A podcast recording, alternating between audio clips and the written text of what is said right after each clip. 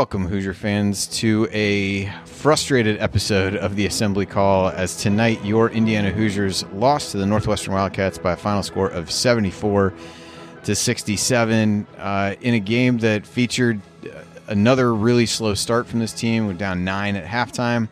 Featured another furious comeback to start the second half from this team, uh, and they eventually took a four point lead at 54 to 50. That was followed by a 9-0 Northwestern run, and IU never uh, never was able to tie the game at that point. Uh, the last lead for IU was at the uh, about the 8:45 uh, mark, um, and you, you, know it was a uh, it was a really disappointing performance on a variety of levels. There's a number of different directions we'll go. Had another strong performance from Trayce Jackson Davis and Race Thompson played really well in the second half. Armaan Franklin um, scored well. Uh, but in the end, you just had had defensive lapses um, that we hadn't really been accustomed to. There was a stretch in the middle of the first half when Northwestern scored almost every time they had the ball. And during that key run, IU struggled to get stops again as, as Chase Audige caught fire late in the game. But even prior to that, IU, um, you know, had defensive lapses. And then on offense, uh, just felt a similar story. Just not enough urgency at key times, really throughout the game of you know, just getting the ball up the court quickly, getting into the offense quickly, trying to get the ball inside to Trayce Jackson Davis. That was really where IU had success in the second half. And and the the final possession, quite frankly, or the final possession that mattered, uh, was somewhat emblematic. IU's down five, really needed to get a shot up, and weren't all that quick in getting the ball up the court, and dribbled side to side for about eight seconds before dribbling it off. Uh, you know, Al dribbles off his foot, and IU loses the ball. They foul again Northwestern makes two more free throws, and it's a it's a seven point loss. It was just a, a really disappointing performance. They really allowed Northwestern to get a lot of confidence early, uh, and that really um, you know they bounced back when IU made a couple runs at them in the second half, and uh, Northwestern. Uh, now 2 0 in the league with wins over Michigan State and on the road at IU. So maybe they're better than we think they are, but I think no matter what the where the season goes for Northwestern, uh, this was a really disappointing performance from this IU team, given the circumstances uh, and and the play of of uh, the guard play uh, in general, quite frankly, and, uh, and and, it was just a, a, really disappointing start to the Big Ten season. But uh, we will start. I'm your host, Andy Bottoms. I'm here with Ryan Phillips and Chris Williams, aka IU Artifacts. And we'll break it all down for you on this edition of the Assembly Call IU postgame show. We'll start this show the way we start every show, and that is with our Hoosier Proud banner moment. Uh, the banner moment certainly didn't come in the first half. Uh, I I think it was really the the run to begin the second half. IU turned the ball over on its first possession, but then scored on the next four uh, for you know made an 8-0 run right out of the gate, forced turnovers on four no five of the first six uh, Northwestern possessions and really got themselves back in the game. Uh, that run was punctuated by a couple dunks from uh, Trayce Jackson Davis, including one in transition uh, that led to a Northwestern timeout. IU had some chances even after that where they were, you know, could have cut further into the lead, had a couple turnovers, and it was, you know, even in good moments, IU couldn't fully take advantage of things when the momentum started to go their way. But that was a stretch that the defense really ratcheted up and looked like the defense that we'd seen over the course of the the first uh, seven games of the season, really put pressure on Northwestern, forced them into mistakes, and did a much better job offensively of getting the ball inside and getting into a little bit of rhythm. And so that run to start the half set the stage for IU to be in the game and eventually take the lead. Um, but as I mentioned at the top, that was not enough uh, tonight as we uh, as the Hoosiers lost the game seventy four to sixty seven. Uh, the banner moment, as always, is brought to you by our friends at Home Field Apparel, now in their fourth season of sponsoring the Assembly Call. With winter here and hoodie weather officially now arrived, you need to make your way over to their website, homefieldapparel.com. They have something unique for everyone on your shopping list, especially IU fans, and all of their apparel is printed on the softest, most comfortable, most washable materials you'll find anywhere. In fact, today they rolled out a few new limited edition IU designs, including the uh, the polarizing oval, uh, the not polarizing at all uh, drop shadow logo, and uh, also an LEO shirt for the football team. So I know many uh, Hoosier fans logged on this morning and picked up those items in addition to all the other schools that they carry. But uh, some great new IU designs out this week. But remember, it's not just IU gear. If you have anyone on your gift list that went to another school, Home Field may well have gear for them as well. They serve fans from Akron to Xavier, Hawaii to Pitt, and from Hope College to the Colorado School of Mines. Their designs are so unique, interesting, and vintage that you may end up, like me, buying shirts and hoodies for schools you've barely heard of just because you like the design. And you can always save on home field on your home field order by using the promo code assembly20 at checkout. It'll give you 20% off your entire order throughout the year. So go to homefieldapparel.com, load up your shopping cart, and enter assembly20 at checkout to get 20% off. That's homefieldapparel.com. All right, it's time to move the ball, find the open man, and get some opening thoughts from the rest of our team. Uh, I know from talking to Ryan before the show that he is uh, at a uh, working his way up from a simmer to a boil, I believe, at this point. So, uh, Ryan, I don't believe it will be all that difficult for you to uh, come up with a rant for uh, for after this game. I apologize that Chris is going to have to follow this. Um, look, Indiana's guards eh, need to show up. And Armaan Franklin scored points. He was 6 of 15. I thought he was pretty awful offensively in the first half, but at least he was trying to do something. Al Durham and Rob Phinisee did nothing all night. And the thing that drove me nuts, and, and I'm going to blame Archie Miller here. Why was Al Durham bringing the ball up when on four straight possessions he walked the ball or slow jogged the ball up the court, got across half court, stood dead in the middle of the floor, and just stood there waiting for something to happen, waiting for somebody else to come get the ball or somebody to move. And it would be 10 seconds of just standing there, not getting into the offense. And it's like, you know? You're in a game where Northwestern crosses half court and knows exactly what they're running, and everybody's running it and cutting it and finding it. And they may not be a super talented team, they can hit shots, but they know what they're running every time across half court. And it seemed like Al Durham and Rob Phinisee would both come across half court and then be like, all right, what are we running? Somebody going to relay something from the bench, or we? A point guard is supposed to know what you're running and is supposed to sometimes just call out a play and start the offense. And instead, they would be standing around waiting for somebody else to do something. It's like you're both captains, you're both veterans.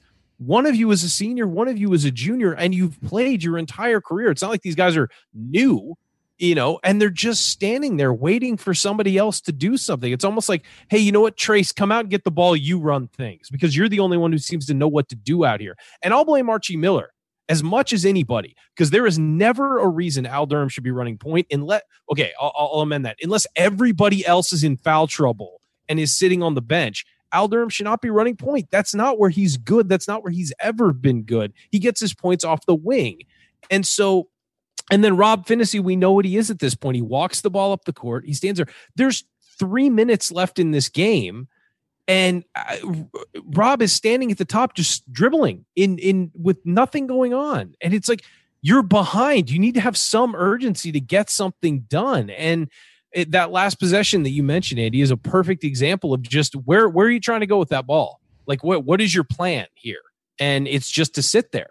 And I, I I don't get it. And I don't get why Archie Miller in that stretch where they give up a 9-0 run and Al was bringing the ball up every single time. After the second possession where Al just stood, you know, 10 feet behind the three-point line and dribbled, why did he not call a timeout? Why did he not pull Al out? Maybe, maybe even a timeout to be like, hey, this is what I want you to do. Let's do it. Or a timeout to pull him out, let him sit for a second, or move him off the ball. Like there's an obvious problem here and you're not solving it. And it's just, I, I, and I don't even know who he'd replace him with, but I would say at least put Armaan Franklin with the ball. At least he seems to cut hard and drive hard and do things. And I think Armaan has his own issues, but at least you feel like the ball is doing something when he has it. Trey Galloway does more with the ball than our veteran guards, and he's been here what like six weeks. It feels like. So it's just insane that we're at this point with these guards who we've been waiting to get better for three and four years. And they have improved, and, and, especially Al Durham has improved incrementally. But the one thing, what was the one thing we said last year we never wanted to see again? Al Durham bringing the ball up ever.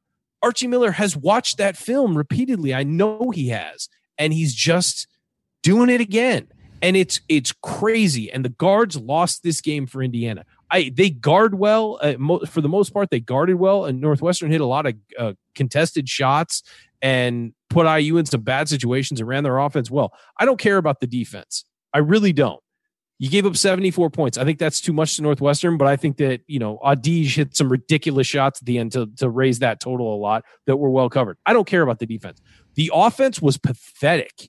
And these guys are the ones running the offense. They have to be better than that. Northwestern is not a game you can lose. I don't care how, how much better they are than we thought. This is not a game you can lose at home and eh, and look that bad. And it was so bad. The team had 16 turnovers, and a lot of those were other guys turning the ball over trying to make something happen because those guards wouldn't direct traffic. It was awful. And you know what? I'm sick of watching it. It has been years of this. I'm tired of it, guys. I'm exhausted. I was yawning through this game because I'm so tired of it. So, Archie, figure it out. That's it. Figure it out. This is these are the guys you have to deal with. They may not be who you want. They're the guys you have to deal with. And you know what? There's plenty of coaches in America who do not have the perfect players playing for them and make it work. Make it happen. All right, Chris. Well, uh, we always appreciate you you hopping on. I know Jared and Coach have some holiday plans uh, this evening that hopefully did not include watching this game, but I know from uh, our text that they at least were catching bits and pieces. So, welcome uh, as always, Chris, and uh, and feel free to share your thoughts on uh, on IU seventy four sixty seven loss to Northwestern on the heels of of that fine intro to the show. Yeah, following Ryan is going to be that's going to be interesting because he said, I, mean, he said everything. I sincerely no, apologize. No, no I, he said exactly what we're all feeling. I, I, you know, you look at the stat lines and you see Finney and Durham combined for six points, and it is pathetic. And I think that dribble off of Al's foot at the end of the game just kind of solidified what we saw in this game. I, I think the biggest things that's that's that's standing out to me is no sense of urgency from this team to play with without Trayce getting in somebody's face without Trayce, you know, saying, "Give me the effing ball," which everybody saw on national television very clearly. It, it's it's two guys, maybe one or two guys that really care, and you could saw you see the last three to four possessions of the game. They're bringing up the ball slow. They're passing it around. They're down five points, seven points, and we're just we're just running. There's nothing. There's no sense of urgency. There's nothing going on, and I just you know, I, I don't get it. I don't understand why why we continue to see this. Like you said, you know, it's it's frustrating that we're here in year four and we're seeing the same stuff we saw. And again, this was supposed to be the year where it's supposed to be a team that's supposed to be meshing well. The three guys that were clearly the the issues last year were gone now. Okay, we all know who those people are. So here we are, and we're bringing in, you know, a guy like Khristian Lander. What does he do? He doesn't play what six minutes of the game, eight minutes of the game. He hits a three pointer and then he gets pulled. He has a personal foul and then we don't see him. You know, I, if Allen and Rob are not cutting it, why aren't we seeing more in Lander? That's the big thing for me right now is why aren't we seeing Lander more? But on top of that, you know, it, the turnovers are ridiculous. Unfortunately, Trayce leads us. Leads us. I think he had five turnovers for the game. But yeah, that's also a couple deflect. He had a couple deflected balls. Yeah, I mean, you know, you know what it's going to happen when he gets the ball. It's going to be a double down every single time. We saw it when Juwan Morgan had the ball a couple years ago. They double down every single time because we have no one who can catch and shoot the ball consistently.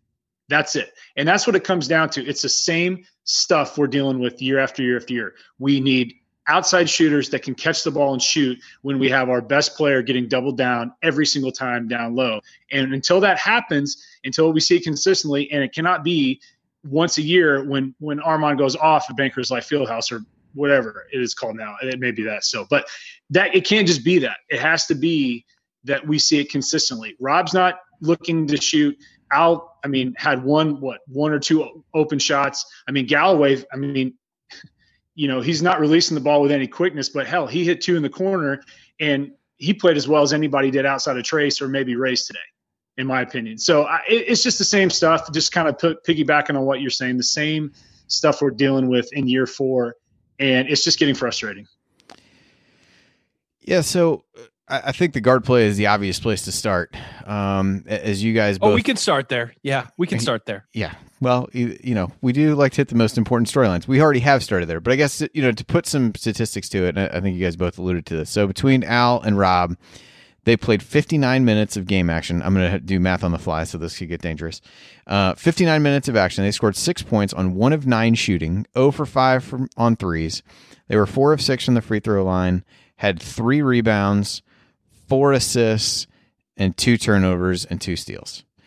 Um, I, I, I don't you know like Ryan said I don't really understand why Al was was running point at, at at during long stretches of the game and and Rob continues to really, you know, they run these handoffs, but he continues to struggle to really turn the corner and get going toward the basket. And I think AJ Guyton talked about this too much side to side uh, as you went, and I think that speaks. Nobody's to, going north and south. Speaks to the Like, sense of urgency. Franklin is the only guy, and Galloway and, and Galloway who get the ball on the perimeter and really make a point to attack the basket. And I thought Trayce actually did a fairly good job with that. He got more of his points on those kinds of plays than he did on true post ups. He got some on putbacks as well, but th- there's just nobody that really attacks the basket. And what's funny is, you know, Al did that early in the game. I think he got two fouls on Audige within the first three minutes of the game.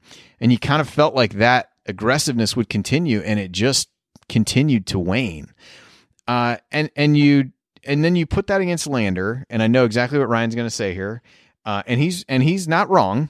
Um, you know, Lander does hit the three in the corner. He got he got abused on defense while he was on the court. You know, bad closeout. Guy stepped in for a three, let a guy drive him, then fouled the guy on a, a putback where he was, you know, not really his guy. You know, trying to block out a much He was bigger guy. standing on the baseline. Puts it yeah. back in there. But yeah, it- you know, and you make the foul.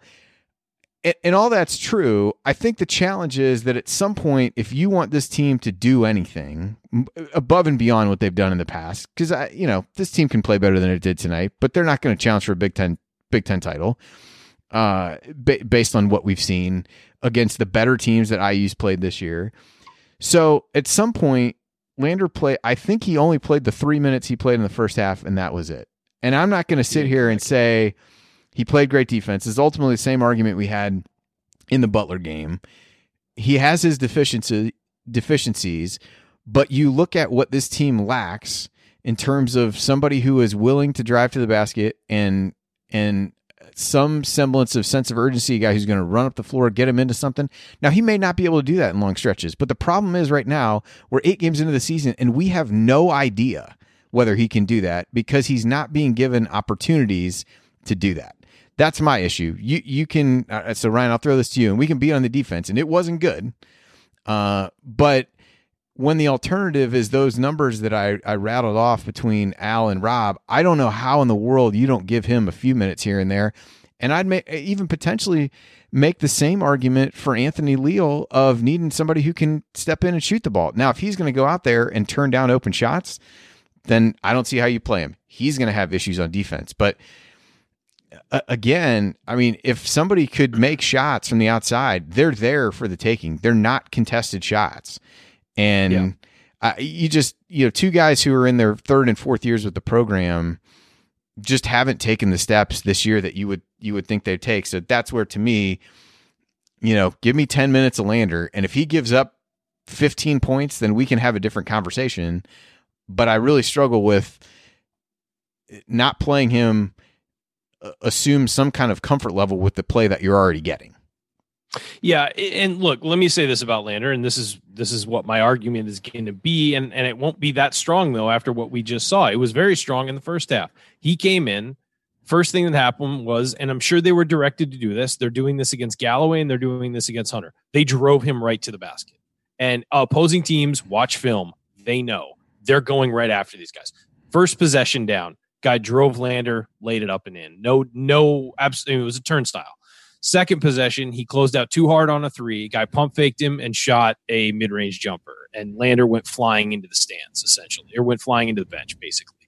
And then the third possession, uh, he got stuck underneath the hoop. And I think it was Ryan Young who, who got the rebound.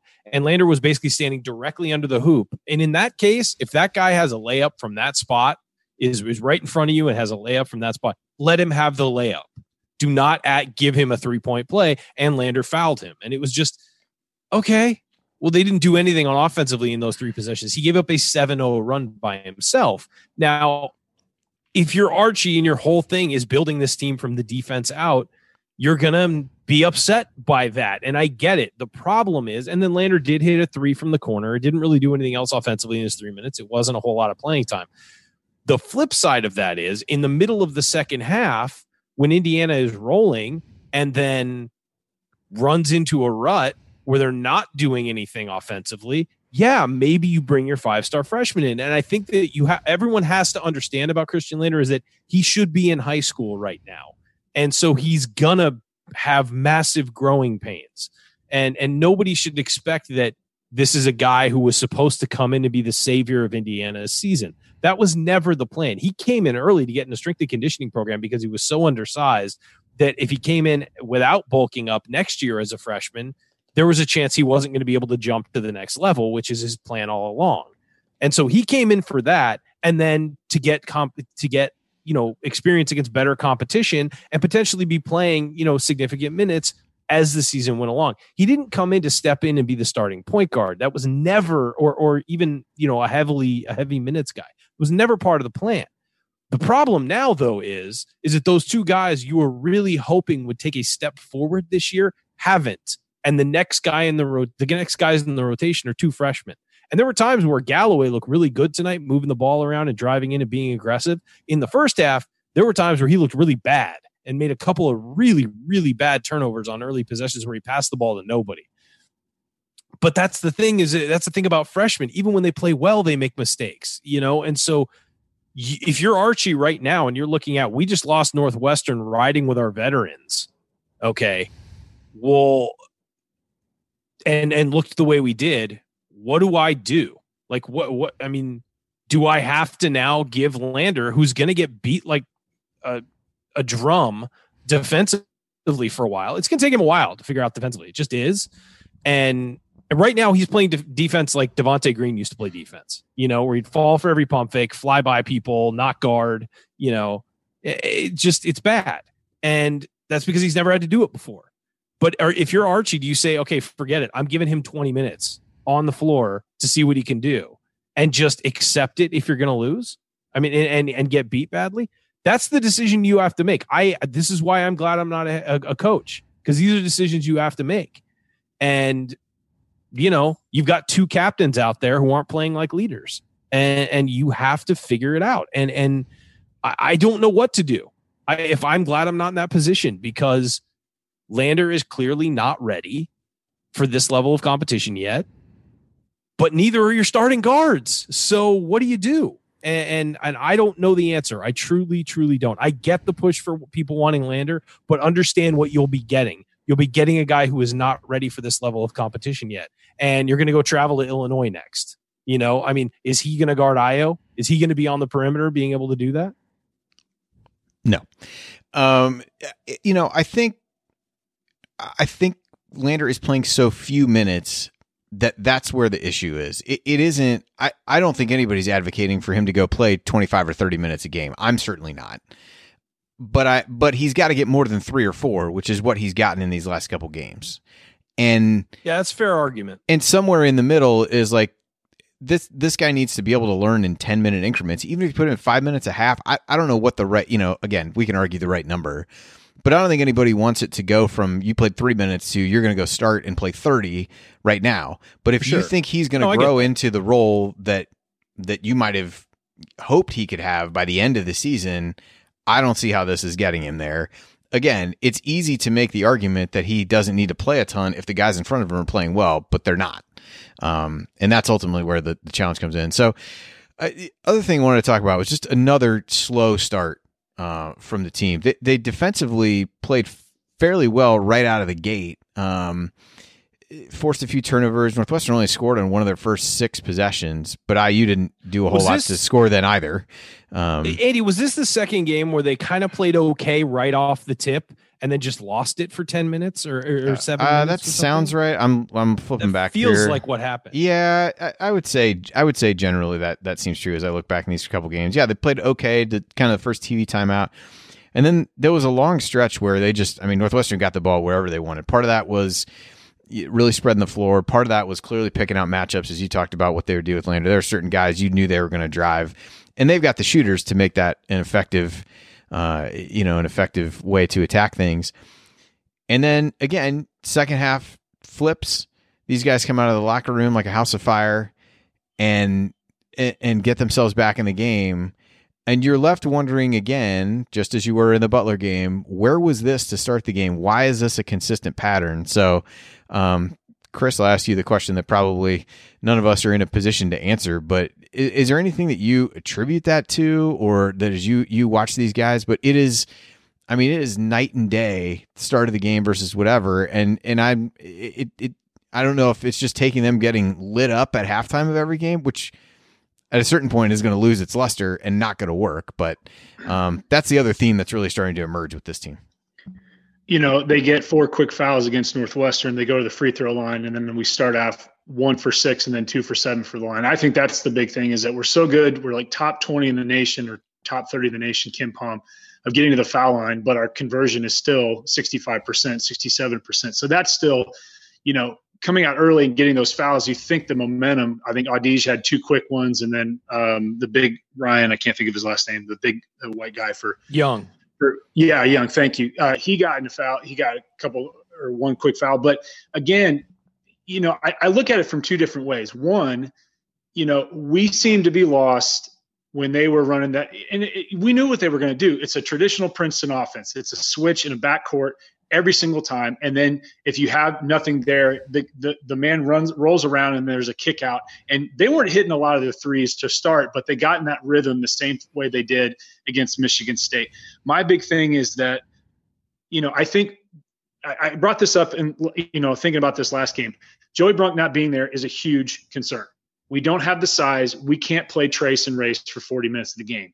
And when we don't have the ability to have that other big man against a traditional low post player that we saw against Butler and Northwestern. It's a huge concern. And folks, Brunk's not going to play this year. It's not going to happen you know, everybody's kind of hoping, you know, Archie says, well, we're going to die. No, his back is messed up right now, and he's probably going to have surgery, and he's probably not going to play this year because they're saying the earliest is February. But even then, he's not going to be in condition to play the rest of the year. So yeah. Brunk's even if he's healthy, not, it's going to he may not play yeah, this year. It's not going to be. So hopefully he'll come back and and use the red shirt that they can get this year and come back for another year.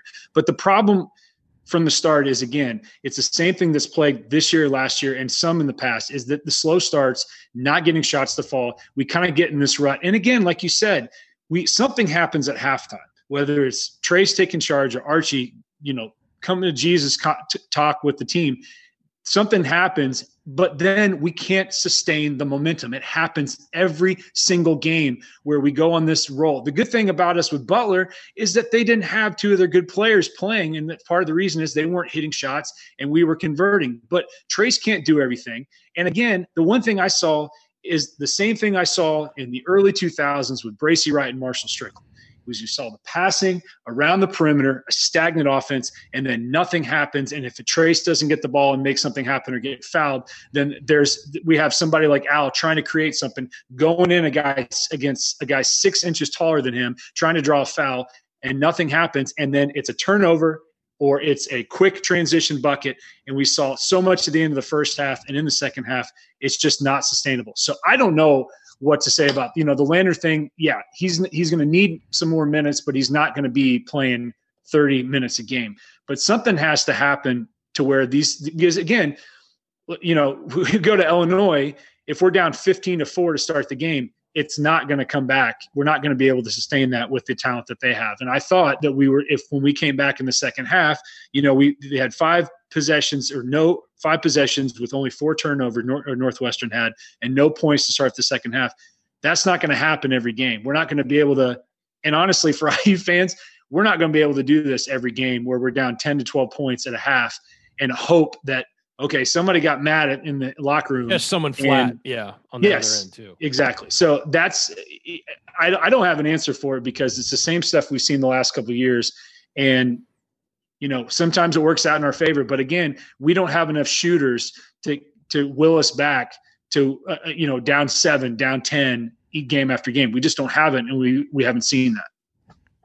Yeah, and I also like I, I want to mention two things. Uh, one on the Lander debate because we're we're so into the guards now. We've got to bring this up. In a normal year with a regular non-conference schedule, you probably get the chance to run Khristian Lander out there for a lot of minutes before you get to this point of the season. You didn't have that this year. Now, here's the thing everybody else didn't have that with their young guys either. And so you got to adjust just like every other coach is doing, every other program is doing. But I think that that's partially why some of the freshmen are going to play less this year because they didn't have seven games against lower tier competition or whatever it is, five games against lower tier competition, where they got to get out and run and play and run the offense and feel comfortable on the college floor. And the other thing that I think we need to mention is the fact that with no crowd at Assembly Hall, there is no chance for the crowd to lift these guys in the second half when they do hit that lull, as you've discussed. And Did you see the noisemakers that they had? They, yeah, I mean, they, they give the parents these noisemakers to try to get some noise, and something. you can saw Archie kind of do this. It, yeah. It's a huge, it's a huge disadvantage. Absolutely. And, and and that's the thing is there were times where even in a run, Indiana would make a play, and normally it would send the crowd into a fear, and maybe you run a more pumped up, focused offense the next time down, and it didn't happen. And then um, Northwestern would come right back down and, and score, and it was especially in that 9-0 run. And so there are things that everybody's adjusting to. And again, every school in the country's got to deal with that. I know Assembly Hall is a, has this mystique of being able to lift the team at times, but every school in the country is dealing with that. So figure out a way to deal with it. You know, you've got to figure out a way to deal with it and and and adjust and adjust what you're doing. This isn't a normal year. These aren't normal circumstances. You're going to have to, you know, make do with what you got and and and make the best of it. All right. Well, coming up as we continue our breakdown of Indiana's 74 67 loss to Northwestern, I'll point out today's meaningful moment you might have missed, and then we'll go inside the numbers to highlight the most important statistical notes from the game. If you're listening to the assembly call, stick with us.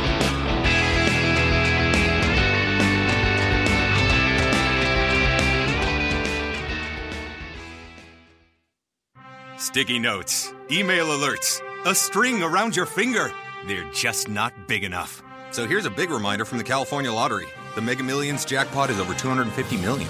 Whew. Play now. Please play responsibly. Must be 18 years or older to purchase player fine. Sticky notes, email alerts, a string around your finger. They're just not big enough. So here's a big reminder from the California Lottery. The Mega Millions jackpot is over 250 million. Whew. Play now. Please play responsibly. Must be 18 years or older to purchase player fine. Hey guys, it's Gene Steratore, CBS officiating analyst and retired Big Ten basketball official. You know, I have never listened to the assembly call, and to be honest, I don't intend to. But if you listen, make sure you ignore anything Ryan says about officiating. He's really good from the seat of his pants, but I wouldn't trust him on the court with a whistle around his neck. Time has proven him wrong on virtually everything. Take care. We'll talk soon. And welcome back. You're listening to the Assembly Call IU postgame show. I'm Andy Bottoms here with Ryan Phillips and Chris Williams, and we're breaking down Indiana's 74 67 loss to Northwestern. Uh, it's time for tonight's meaningful moment that you might have missed, and figured I could just use this to highlight a couple, uh, a couple stretches. Um, you know, I, I, think there there were a couple key moments where things seemed to turn. Um, there were, or or just plays that I kind of put a pin in to say you know, if we look back, what could happen here? And it was plays when IU had the momentum, and then they, they kind of let Northwestern get it back a bit. Uh, toward the end of the first half, IU had made a, a, bit of a run there to cut it to 35 to 28. Armaan took a long two and missed. Uh, IU goes on to go go on and give up a layup, pushes it back to nine, which is what it would stay at halftime. Uh, and then even in the beginning of the second half, IU played well at the beginning, as I mentioned, but then you had, you know, coming off of that 8-0 run to start the half. Uh, Northwestern had a turnover. IU gets the ball. Trayce tries to throw a lob to Race that really ended up probably being counted as a shot because it hit off the rim uh, and rolled around the rim. But essentially a turnover there. The net, you know, Northwestern turns the ball over again. IU has the ball back. Armaan traveled, I believe, in the corner. Uh, Northwestern misses inside again. So again, you've got another chance to get the momentum. Al takes a, a bad three in the corner. Uh, Northwestern ends up making one on the other end. Then TJD turns it over in the next possession, and you you had a you know four possession empty stretch there that really could have allowed you uh, to get that momentum. And then similarly, Race makes two free throws to put IU up fifty four to fifty. Give up a layup right away. Armaan misses the jumper. Trayce misses on a drive, which was actually a decent shot. Race turns the ball over. Al takes a wild shot toward the end of the shot clock. Galloway has a turnover. Hunter misses a three off of one pass after they basically dribbled around for 12 seconds. Make one pass to Hunter, who's you know, just in off the bench and takes a three. Just these long stretches of play where there seems to be no understanding of the moment, what they want to do. Um, it just seems really strange to me that that they just go in these these funks, I guess that um, you know in these key moments. And and to me, I look back at each of those, and it was a chance to get momentum and a, and wasted opportunities. In some cases, multiple wasted opportunities to really pull away from that. And and Ryan, I don't, you know, is that does that all just go back to guard play in your eyes, or is there other areas that you'd attribute that to? It goes back to basketball IQ and and knowing time and score, knowing momentum, knowing what you need. And look, uh, here's the thing: is that for the rest of the, I mean, after watching tonight, for the rest of the year, two things are going to happen. One, teams are going to throw three-two zone if they run it. They're going to throw three-two zone at Indiana and see if they can beat it. Now, Indiana had some success on it in the second half, but they looked really lost. And and quite frankly, Indiana's zone offense have been pretty good this year until this game. Looked terrible the entire first half. Um, the second thing they're going to do is they're going to double the post because Indiana has not proven it can consistently hit three pointers. Now it, they ended up seven of 18 tonight, but they only hit seven. You know, I mean, it's not like they're hitting 10, 12, 13 on a regular basis if they're open. And these are open, open looks. And, and you know, before a couple of late, you know, threes that were fired up, they were in the 40s from three. But again, they only made seven you know so if you're 40% and you're only making seven you're not feeling that great about about your production there and your efficiency from it um, but trayce jackson davis is going to get doubled the rest of the year and and indiana has to figure out a way to combat that either with screening to make it so he can't they tried a little thing by flashing race thompson into the post at the same time as Trayce, so they couldn't double because no one's going to double race and race had a couple nice buckets off of it i think thought took really good advantage of those opportunities but they need to find more than that and and and that should be priority number one because they're just not recognizing Trayce Jackson Davis. Let's let's be honest. Every time down the floor, that guy should get a touch on the ball, whether he scores or shoots or not. He should have a touch. He had 12 shots tonight. Armaan Franklin had 17. Like that should never happen.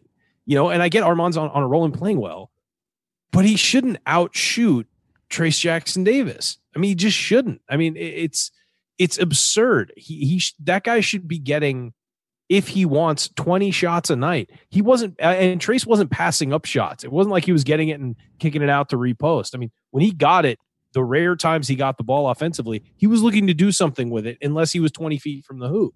And that needs to be just drilled into everybody's head. And I realize sometimes you can't get it in the post. I realize the defense does that, but they need to find a way to make it so it's easier to get him the ball, whatever they do. And I know they've done some dribble handoffs, you know, on the wing and, and let him drive in and stuff. That's fine, but you need to find easier ways to get him the ball. And it's just, I mean, Trayce Jackson Davis scored 22 and had nine rebounds, and it feels like a lost opportunity to have gotten him 30. He easily could have had 30. There's nobody on Northwestern could guard him. Nobody. And uh, you know, Nance, Young, all those guys. They can't guard him. And we didn't take advantage of the biggest advantage they had. And that that's what I think causes the low because guess what? When you're in a low, go to your best player. Just give it to him and let him work. And and they just didn't. And they were eh, you know doing as you guys both said, passing around the perimeter, not doing anything, get under 10 seconds on the clock, have to pull it out, get a screen and, you know, the same screening action they have every single time and then look for a shot. And it just, it never works. Yeah, so I thought one of the other one of the other moments it was coming out of the under sixteen timeout in the second half. Although I thought they did this pretty consistently after timeouts, and, and, we've seen this throughout the year. But in that one in particular, they really made a concerted effort to get race the ball in the post. Uh, Northwestern was not doubling him and presented some some scoring opportunities for him. And I thought he played really well in that stretch. So we have talked very little about uh, individual players outside of the guards at this point. So uh, Chris thought maybe that would be a good way to to kind of get your thoughts on on race and his play, particularly in the second half, because he he seemed to sit um, more than I, I, remember in most first halves, and it wasn't a result of uh, of foul trouble. Yeah, it, it was interesting when they kept switching the defense you know, I when they went back to zone early in the second half, you could kind of see that, you know, when when Trey was running behind the baseline and, and got open for that second three that we weren't going to see it the rest of the game. But, you know, Trayce, like you said, he was able to back down his defender pretty easily and kind of do that little jump hook for at least two or three straight possessions and was getting very effective. And then they didn't really go to it again, whether that's just because I can't remember. Defense changed. Was, yeah, well, that's true. And then I, can't remember if he they pulled him because I, I, it seemed like Trayce and Race were in together for the most of the second half. But it, again, it's just I come back to the bigger thing is that our offense is so predictable. That's the thing that's so frustrating. It's been predictable for so many seasons, regardless of who the player is, whether it's Juwan Morgan or Trayce Jackson Davis. Our best player is a low post player, and every single time it's going to be a dump down to a double team, per, you know, to our best player and double team, and moving the ball around to find the open man. We saw spurts of it in the in the Butler game, and we saw spurts of it tonight. And then the def I mean, give credit to Northwestern. Their defense was good tonight overall. It was really good. I know the athleticism, you know, we we should have had the ability to be more athletic on the floor than them overall.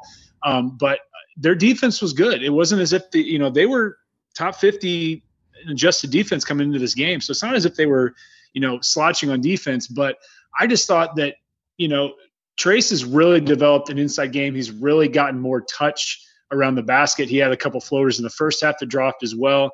Um, but again, we got two true down low, you know, post players, and they're not going to be able to play 40 minutes every game. And again, I, I already mentioned this, and it's an obvious, but this is where you know not having a guy like like Joey Brunk to come in to get some time and take some fouls and, and give some fouls and all that. This is a classic example where this is going to hurt us. But hopefully, you know, Race can develop more of a one-on-one game if Trayce is getting, you know, double down every single time. Now, granted, you could see Race. I, well, I, I, say this: if they're in the ball game together, I don't think they're going to double Race to then leave Trayce open as a lone person. It's not going to happen. But if he's in that position, he's got to take advantage of it and he's got to convert. And there's one play that I was really irritated about him, and, and Jess Settles mentioned it that he was right under the basket and tried to do that pass along the baseline, and then Armaan got called for traveling. And you wonder why did he just go up for it strong and draw a foul and go to the that was one that was the one time I was really upset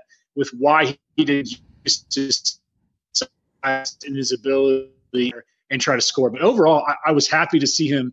You know, he, he hit that three at the top of the key, which we know he's capable of doing, not consistently, but he has been able to do it. Uh, but he's got to take advantage of those one-on-one opportunities when Trayce is going to be doubled down every single time. Yeah, Ryan. Any other uh, any other moments for you? Uh, well, I, you know that first that first stretch of the second half was IU was at, at its best, and it was the starters. And you know, even though Durham and Phinisee weren't really scoring or anything like that, they were facilitating Trayce Jackson Davis to really get him going. And you just wonder where that goes you know, where for three minutes they'll play really well and then just fade away. And and it's it's frustrating because you see the benefit there. One thing I want to go back to in the first half is I thought they started well. And at that first media timeout, and Archie's been doing this, he changes the lineup every time at that first media timeout. Galloway comes in, Hunter comes in. And that's when Northwestern started to take over the game in the first half. And I'm not saying it's on those two guys. I don't think it was, but you just change the lineup every time at that first time out with two guys. And it's like, I get you want to reduce the minutes of some guys and all that stuff. But if things are going okay, maybe stick with it a little longer and change it later in the half. Like, you know, it seems like every media timeout, he's got to make that switch. And I, you know, I just feel like if things are going well, you don't have to change things unless it's, you know, Trayce really needs a rest or somebody really needs a break. I just feel like five minutes into the game, you don't need to make a switch there unless things are going poorly.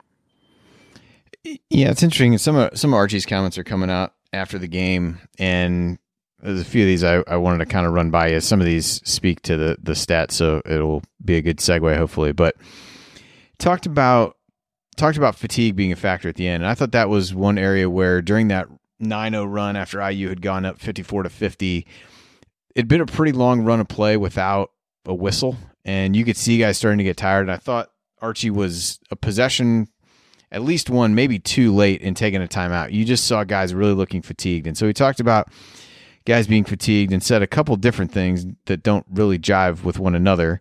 Um, taking these from uh, John Blau and, and Zach Osterman, but you know, in one in one breath, he said, "We're going to have to bite the bullet. We're going to have to play more guys to sustain."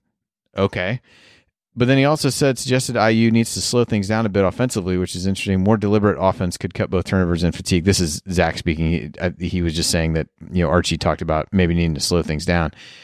What's interesting is IU from a, a, tempo standpoint is already playing pretty slow. I mean, they're 265th yeah. in adjusted tempo right now.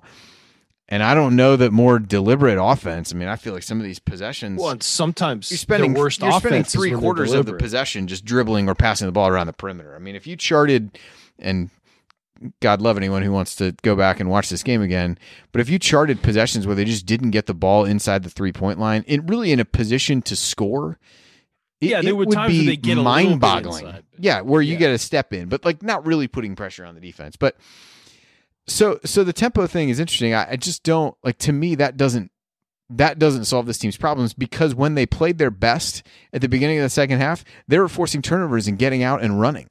Uh, and and yeah. playing more free and easy, and Trayce is running the floor and doing whatever. So I, I get that part of it is you can't say, well, I don't trust a lot of guys on the team, which is essentially what his actions are saying.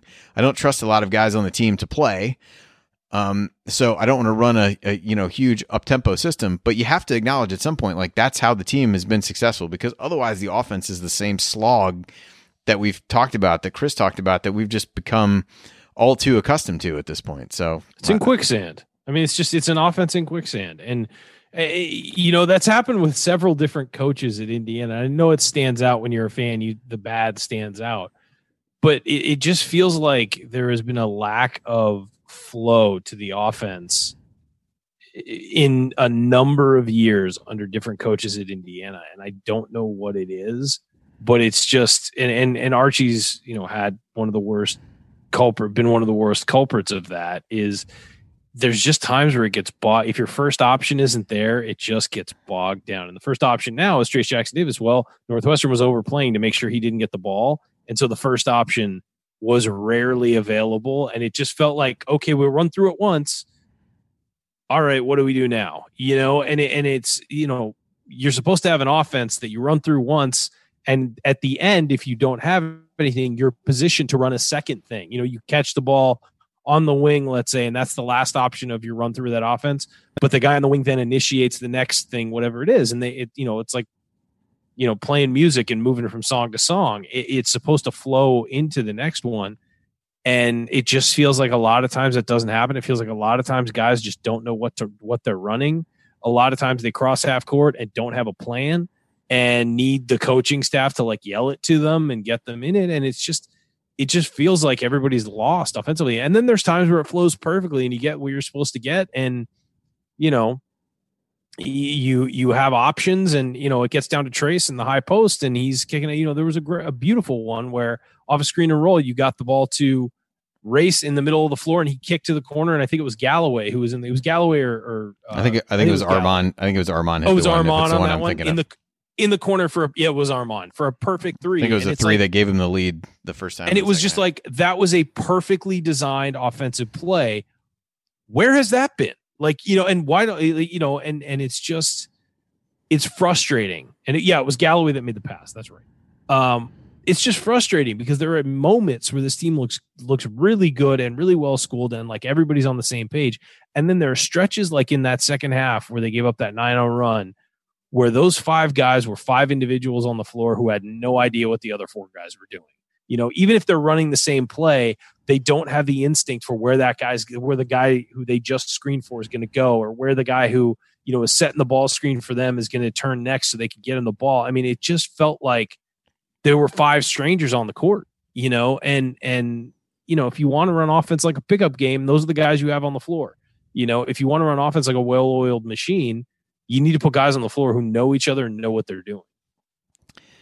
All right, so let's go inside the numbers a bit, which is not going to be all that fun. Uh, a couple that stand out to me: one, two point shooting. Re- really, for both teams, the three point shooting was was basically a, a stalemate um, in the game. Northwestern was seven of nineteen. IU was seven of eighteen. So didn't get outscored from the three point line. Shot it a little bit better it was really Northwestern ended up 21 of 31 on twos in the game. Uh, and That's IU, insane. yeah, IU is 18 of 34, if my math is correct. So a solid percentage either way. Northwestern 9 of 15 in the second half on twos. Just Really, and I think some of that speaks to the fatigue toward the end of the game, where you just had guys who played almost the entire second half, uh, and then you're trying to to figure out how to piece it together. I mean, you had four guys play at least 18 minutes in the second half, and and then you had Phinisee and, and Galloway essentially split the other other minutes here and there, and you know, I think that all speak goes back to that. So that that's one, and, and Chris, you can go hit one or both of these if if you want. And the other was turnovers, and that ended up the same as well, I believe. Each team had 16 turnovers. That really evened itself up in the second half, um, with IU forcing a ton of turnovers uh, from Northwestern. Yeah, Northwestern got a bunch early. Now the flip really side is early. IU also had nine turnovers in the second half, so it's not like they did a, particularly good job there. Galloway had four, TJD had five, Franklin had three, uh, Race had a couple, one each from from Durham and Phinisee. Uh, that continues to be a focal point of what Archie has talked about. Uh, and he even made comments after the game saying, you know, these are the same kinds of turnovers. That's on me. The, you know, we're doing making the same mistakes, echoing a lot of what everybody is is saying. But at some point, uh, you got to turn from acknowledgement to actually uh, fixing the issue. So, Chris, I don't know if either of those stats, uh, you know, kind of strike you particularly, or if there were other things that you see as you look through the stat sheet that jumped out to you. Well, the the turnover thing again, Archie, what his goal is obviously around ten to twelve turnovers, and obviously, if you get sixteen, your chances of winning are obviously going to be much less. But we just try. There were so many situations where we tried to force the same pass that's not there. Especially the defense is collapsing into the paint every single time. The passes are not there. The over the top was not working. There was just there was and, and again, there was a few, so many times where we were just literally like telegraphing the passes. It wasn't yeah. even. Close. I screamed. I screamed. Can I get a ball fake at the TV, like as loud as I yeah. could, on more than one occasion? It's like, it's like it's coming to you. Here we go. You know, it's yeah. like one of those. so many just, deflections. Like, and I'll say this about Armaan. I think that's the last part of his game that needs to be rounded out. Is he throws right. a lot of soft passes to the guys on the wing, and, and a lot of them get it, deflected. And it's okay. It, you know, he needs to work on that. He's a sophomore, but when it happens nine or ten times in a game, like throw yeah. a solid chest pass, please. Yeah. Well, you know, so that that's the big one because obviously Northwestern converted so much of those, especially in the first half, some easy buckets in, in transition. But the, the, the other thing that gets me again is only 16 attempts at the foul line. Trayce only had six attempts at the foul line, four of six, missed a bunch early, but we're 10 to 16. We barely eclipsed 60%. Again, this is a team that is supposed to be getting to the foul line and converting foul shots. And clearly, you know, and again, we it wasn't as if they weren't calling fouls against Northwestern. They had two guys with four fouls at the end of the game and one with three. So we were getting, you know, we were getting opportunities, but you know, we start out two of seven to start the game. Well, that's five points we should have. Trayce was missing them, you know, and again, I forget who else was it may have Durham. been Rob and, and Durham, Durham, Yeah, exactly. Who's supposed to be our clutch free throw shooter? And really, it should be Trayce. Who I think is two, best. Yeah.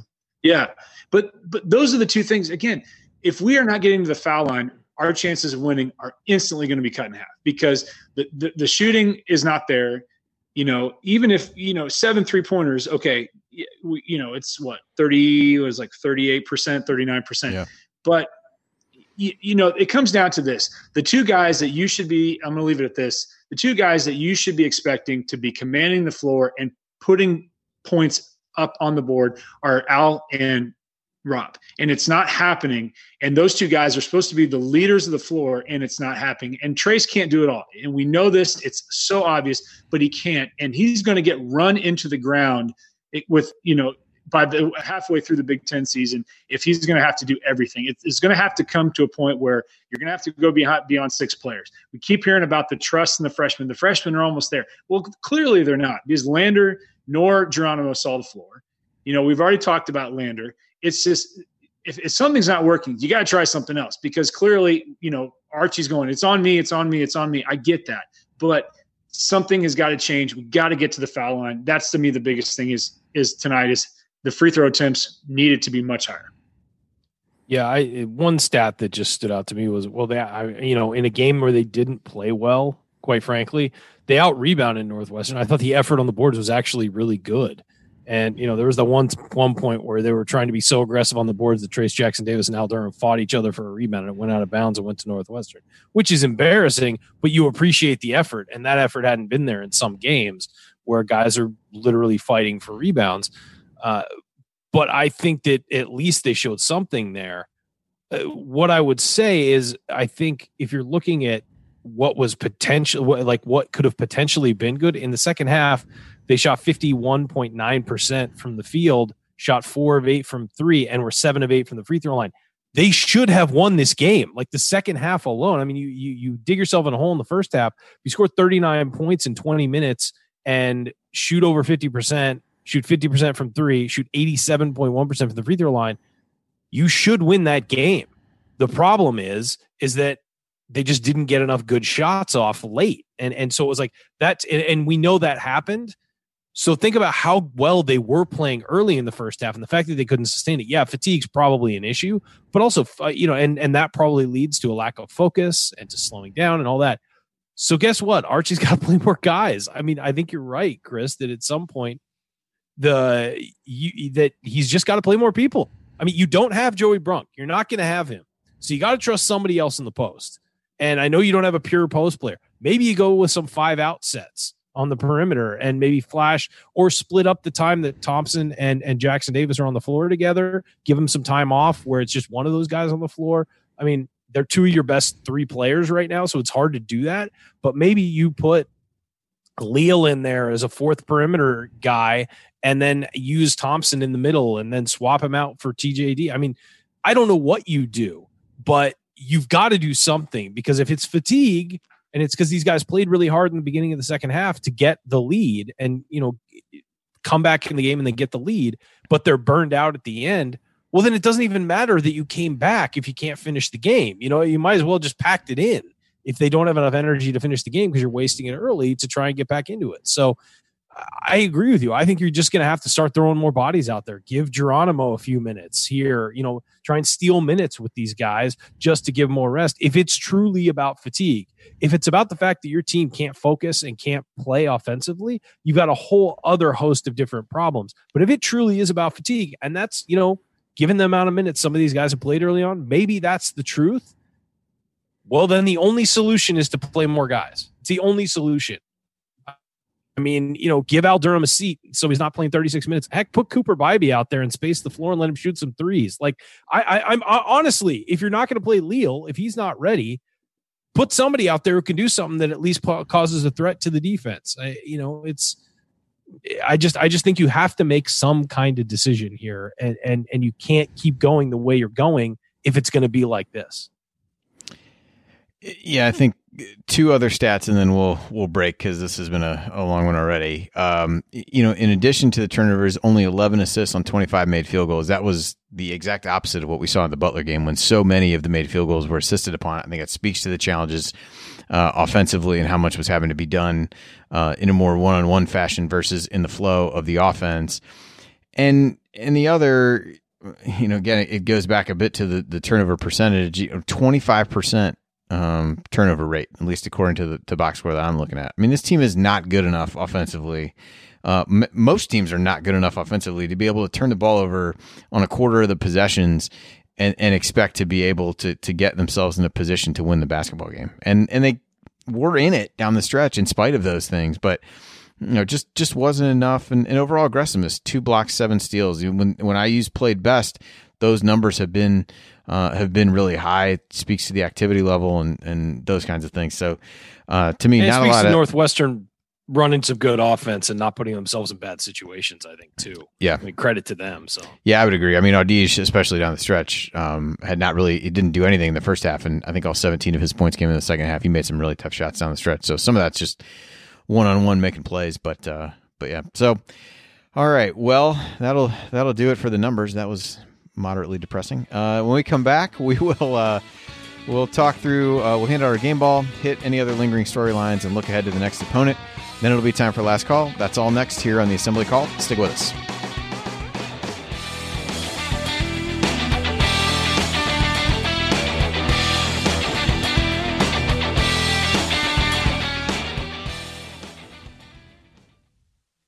Sticky notes, email alerts, a string around your finger.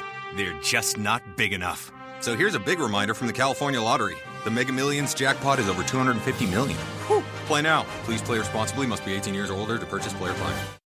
Sticky notes, email alerts, a string around your finger. They're just not big enough. So here's a big reminder from the California Lottery. The Mega Millions jackpot is over 250 million. Whew. Play now. Please play responsibly. Must be 18 years or older to purchase player plan.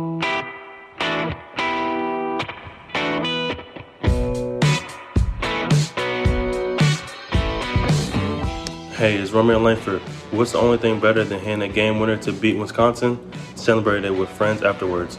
Join Jarrett, Andy, Ryan, and Coach on assembly call after every IU basketball game. Go Hoosiers. And welcome back. You're listening to the Assembly Call IU postgame show. Catch us live immediately following every IU basketball game, plus every Thursday night at our website, assemblycall.com. And while you're there, make sure you sign up for our free email IU Hoops email newsletter. Over 7,000 of your fellow IU fans have already subscribed. You can just text IU to 66866 to subscribe. Uh, again, that's IU to 686 66866. I'm Andy Bottoms here with Ryan Phillips and Chris Williams, and we are breaking down IU's 74 67 Big Ten opening loss to Northwestern. And now it's time for game balls. This will be uh, the easiest segment of the show, which is probably good given how long we've already been on and the the time that I'm looking down at on the computer now. So, uh, I, since I can only assume that it's going to be uh, Trayce, this is probably a good chance to at least get a few comments in on him uh, as we go around the horn because we've talked about him uh, in a few of these pieces in passing, but uh, certainly jump in if there are any plays or, or things like that that stuck out. Chris, I'll, I'll throw it to you first. Yeah, I think to me, he's the only one that consistently has the body language that wants to be the guy that gets the team motivated game in and game out. He's the guy that, I mean, he we know he's the emotional leader, but so much tonight, he was the only guy that really was sparking any kind of momentum for us to kind of get him back in the game. And you can saw those transition dunks, that you know his aggressive play, you know his defense, that was all there. I mean, what more can you say? I mean, he's the guy that game in and game out we need, and unfortunately, everybody's piling on his back right now because of everything we've already talked about. So it's no surprise that you know he played as well as he did. But I also am concerned by the fact that early in the game he wasn't getting nearly enough touches. But again, Northwestern's defense was collapsing on that. But again, um, he played really well. I mean, he had almost a double double. I think he had was it 22 and 9. So another really good performance and and without question he's our emotional leader, but again, my big concern moving forward is that he's just going to hit flat because I just I looked at a comment that Archie made about fatigue and we were talking about this earlier about ironically having to play more players. We can't have a guy like that being just coming out flat in big games. So I think that again, when we continue to need somebody like Trayce to step up, he does game in and game out. But um, somebody else has got to help him out there. And again, I'm speaking preaching to the choir with that. So, yeah, Ryan, uh, thoughts on TJD? Uh, yeah, he's a game ball guy. I mean, he's he's the one who just pretty much every game shows up and you know delivers. And and you know tonight it was it was interesting because he only had four defensive rebounds. He had five offensive rebounds. He was just he was working. He was doing uh, the work.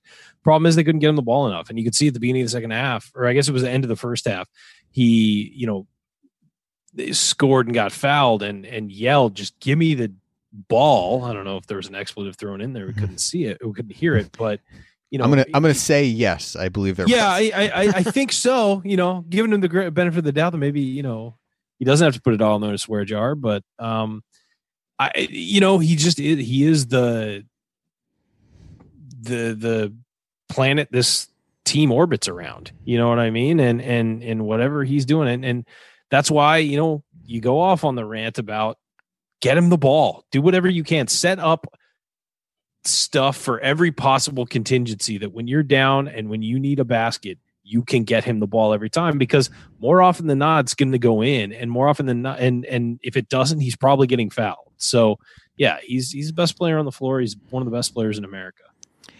Yeah i mean to me and I mentioned this earlier, he did a lot of work just getting the ball at the elbow and trying to drive a bit more because he was having trouble getting the ball in the post. But um, he, he's the, he's the clear choice for this, and he, he's also the guy. He came out after the game and said he was a little bit sluggish to start or kind of letting his emotions get the best of him, which I thought was a little bit odd. I thought he was, you know, pretty dialed in to the game uh, early on, but you know maybe on a, a, second watch, maybe I would feel differently. But he he's also consistently the guy to go out and stand in front of everybody and take accountability for what's going on on the team, and you know just another way to to to to underscore his leadership.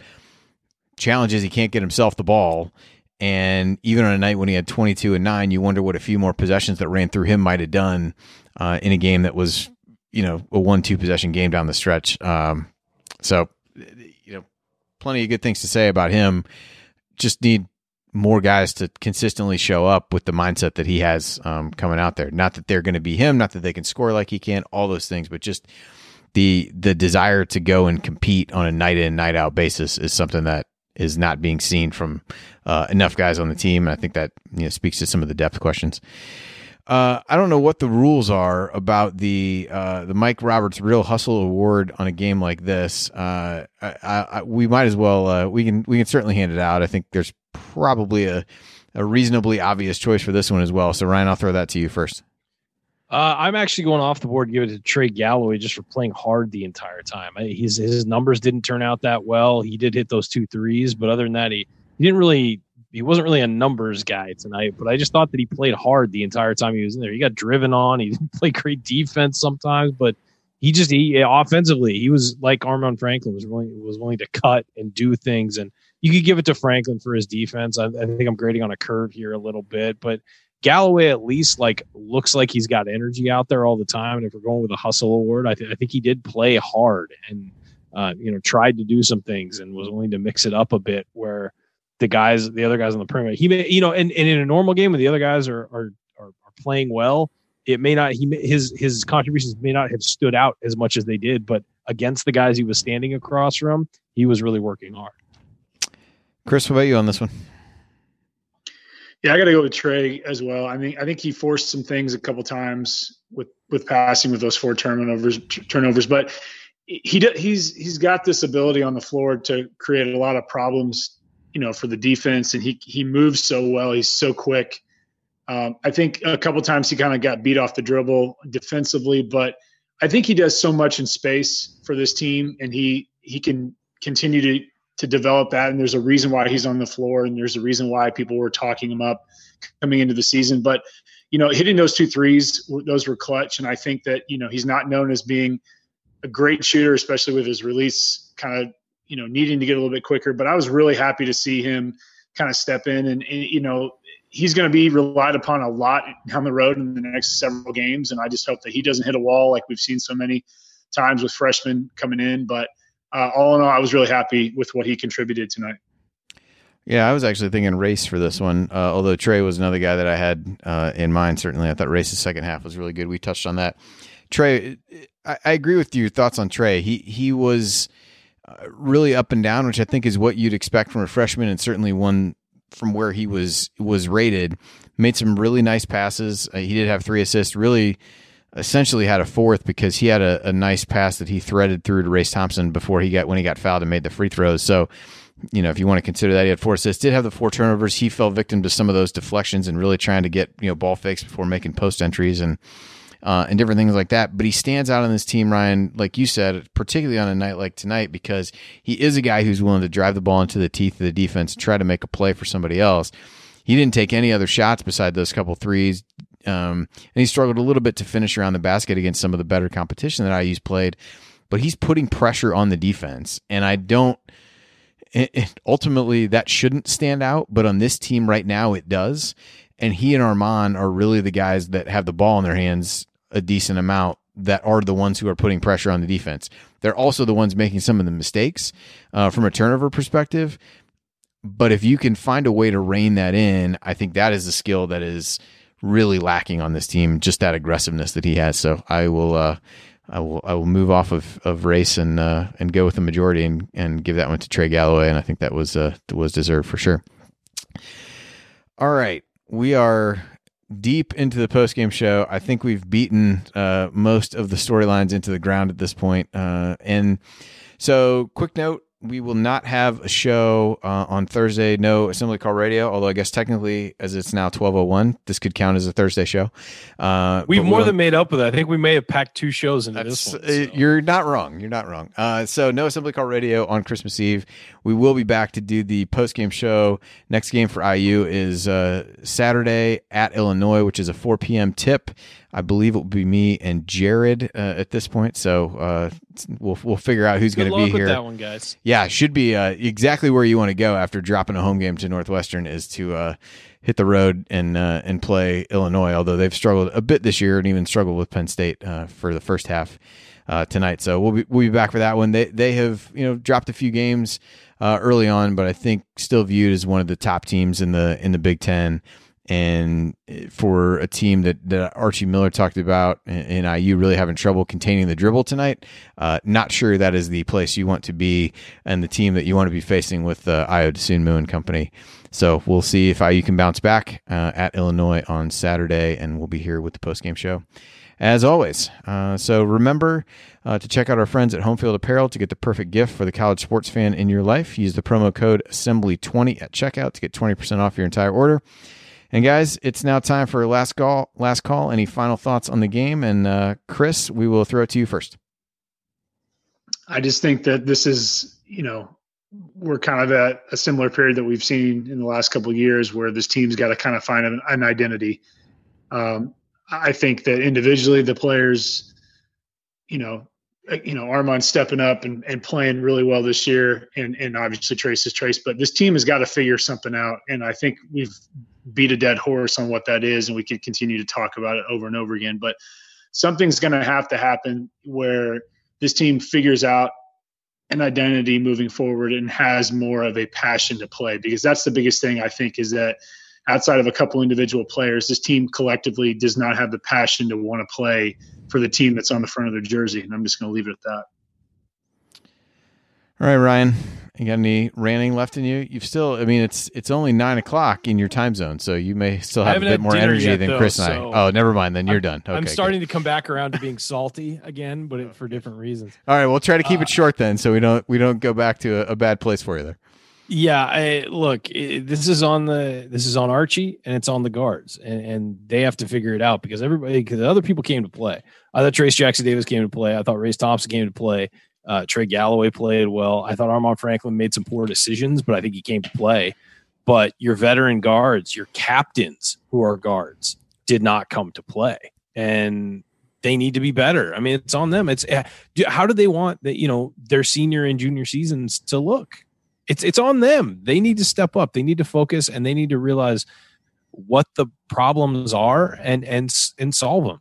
And it's and and then again, you go to Archie, and Archie has to recognize when those guys aren't playing well. I recruited these guys on this bench for a reason. They need to play.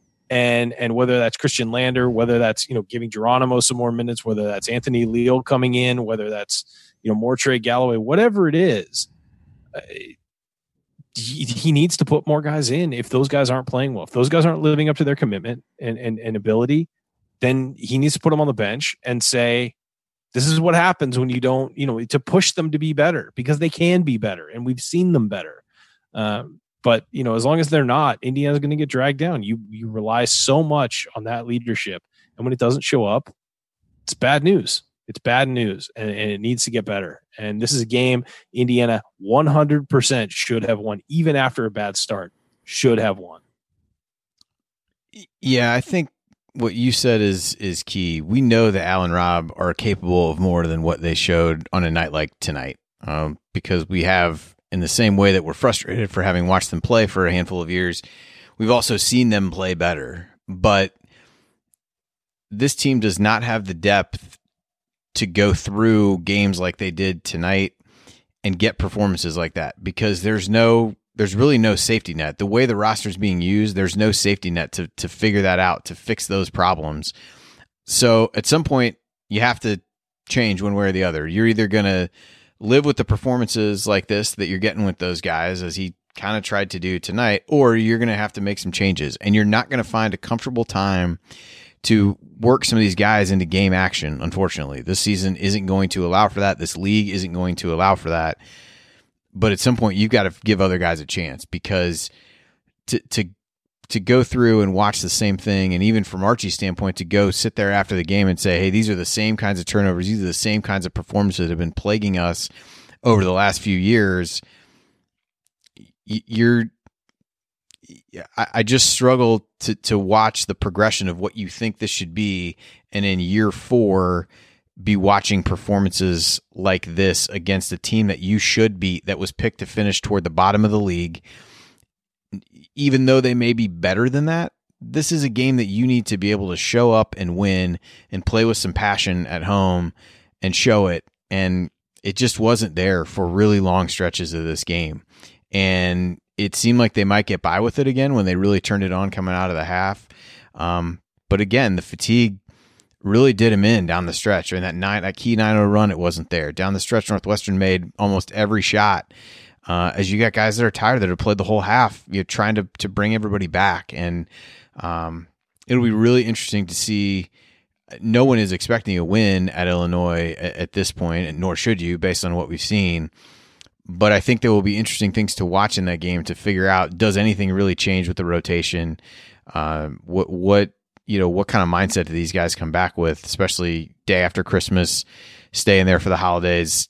Uh, all, all those kinds of things will be interesting to watch. And um, I tell you, you, you try not to get caught up too much in the moment of watching this game, but it's hard to walk away from this game and not have the here we go again feeling this is going to be another season just like the last few that we've already seen. And that's pretty frustrating for a season that we felt like had a lot of promise uh, to start. And maybe that's an overreaction and it'll prove to be an overreaction, but uh, a really tough way to uh, to start Big Ten play and a really disappointing performance uh, overall. So, uh, with that, all that being said, we do want to take a second here and uh, wish everybody a Merry Christmas. It's a kind of a hard left turn from uh, being wholly disappointed about the game, but um, but we definitely uh, have appreciated everyone's uh, everyone's support and hope that everybody can uh, have a safe and and happy holiday. And and from all of us here, Merry Christmas to you and your families, and stay safe and. Uh, we will talk to everybody again on Saturday afternoon after the uh, IU Illinois game. So with that, I will uh, will send us out here. Uh, we'll uh, that'll do it for this edition of the Assembly Call IU postgame show. If you want to see us do the show live and be part of the live chat, make sure that you subscribe to our YouTube channel at youtube.com/slash assembly call. And don't forget to go to assemblycall.com or text IU to 66866 to join our free email newsletter. Special thanks to longtime listener Bob Thompson, who produced much of the music you hear on the show, and thank you for listening. We'll be back to talk IU Hoops again with you on Saturday after the Illinois game. Until then, take it from me, Yogi Ferrell. Keep your elbows in and your eyes on the rim, and go Hoosiers. Thank everybody for coming out. All right, I got to get out of here, folks. Thank you. Whew. All righty. If you guys want to see something interesting, Priller's going Priller's cutting people up on Twitter. It's pretty good. nice. He's, he's, basically saying, "You're definitely my next choke." You know, welcome, coach. And then the guy who's giving him shit is pretty funny. So nice. it's it's a good read if you want something to look at. So nice. Anyways, oh, fun. And then uh. somebody goes, I think it was about wasted.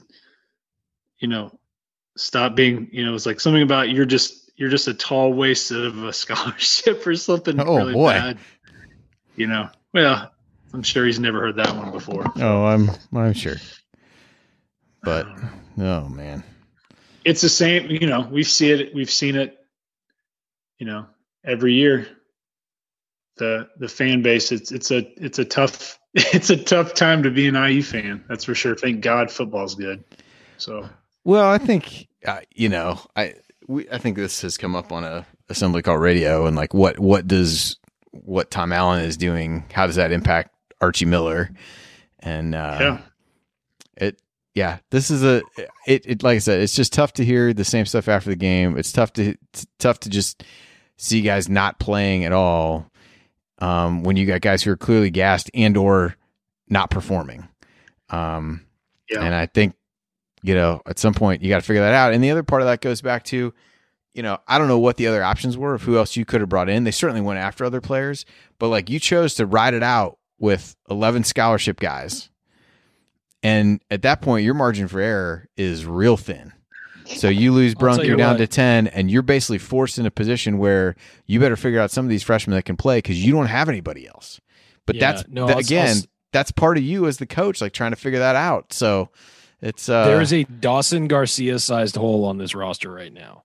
Like having like a guy who could mix it up and play me play in. Yeah. You know, those there is a little bit, but I mean, if you Well, I mean, with with Joey plaguing- gone, I mean, yeah, yeah, yeah, with yeah, Joey gone. But but if you're looking at, But yeah, no, there are guards that they missed. yeah, but if you're looking at what's really plaguing this team right now, y- you you'd Quinones would be a star here right now. you'd pick I mean, somebody else over, yeah. So anyway. Yeah. Oh well, water All under right, the bridge. What are we gonna do? something. It's twelve eleven, so go get some Love dinner. Ryan. All right, Merry you Christmas, guys, guys. too. Merry Yeah, Christmas, you too. fellas. Chris, thanks for joining us as always. Chat Of mob. enjoy a uh, hopefully your your holidays are better than this game was tonight and we'll talk to everybody again on sunday or saturday Take care. all right take care guys Sticky notes, email alerts, a string around your finger. They're just not big enough. So here's a big reminder from the California Lottery. The Mega Millions jackpot is over 250 million. Whew. Play now. Please play responsibly. Must be 18 years or older to purchase player plan. Sticky notes, email alerts, a string around your finger.